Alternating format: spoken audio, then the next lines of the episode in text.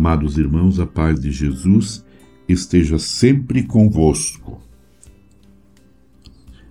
Jesus tem autoridade para expulsar os demônios. Estamos vivendo um ano vocacional dentro de um contexto sinodal. E este ano vocacional tem por tema graça e missão. Vocação, graça e missão. E por lema, corações ardentes, pés a caminho. É o terceiro ano vocacional no Brasil. O verbo expulsar expressa uma ação que deve ser realizada por alguém mais forte, que tenha a autoridade de Deus para, por meio da palavra, expulsar aquilo que oprime uma determinada pessoa ou traz a ela consequências negativas. A demonologia bíblica é bastante complexa e dificilmente redutível a nomes e adjetivos empregados que não são unívocos, nem estão livres de ambiguidades. Satã, Satanás, diabo, demônio são termos encontrados tanto no Antigo quanto no Novo Testamento, resultado de um longo processo marcado por influência de diversas tradições. No nosso texto é utilizado demônio, Marcos 3,15. O demônio, ou um grupo deles, legião, age para prejudicar a saúde física e mental de alguém. Aos demônios se atribuíam muitas doenças cujas origens eram desconhecidas. Não se trata, portanto, de um ser pessoal. Isso é importante esclarecer para não interpretarmos este termo de forma errônea.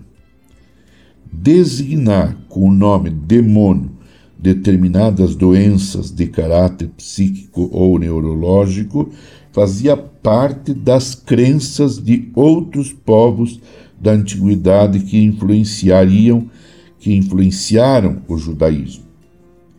Deste modo, as doenças internas de causas desconhecidas para a medicina, sobretudo aquelas cujos sintomas eram frequentes, são concebidas como causadas por um demônio ou uma força demoníaca.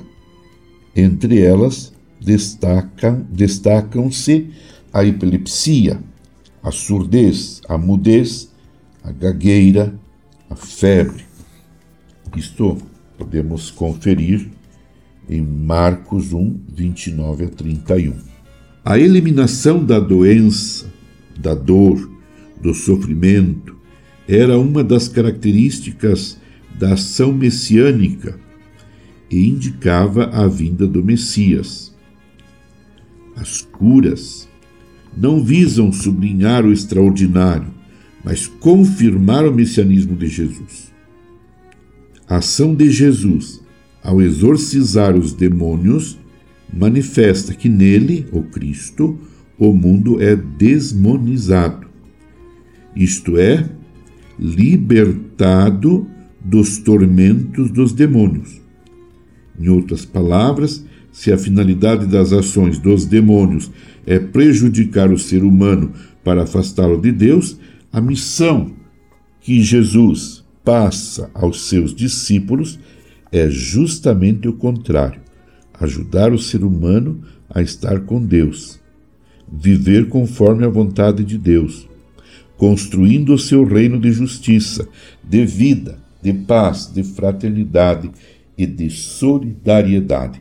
E quem estiver agindo assim está fora da influência demoníaca.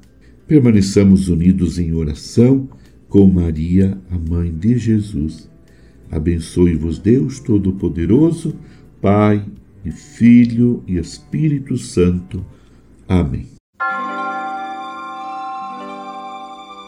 Você ouviu Palavra de Fé com Dom Celso Antônio Marchiori.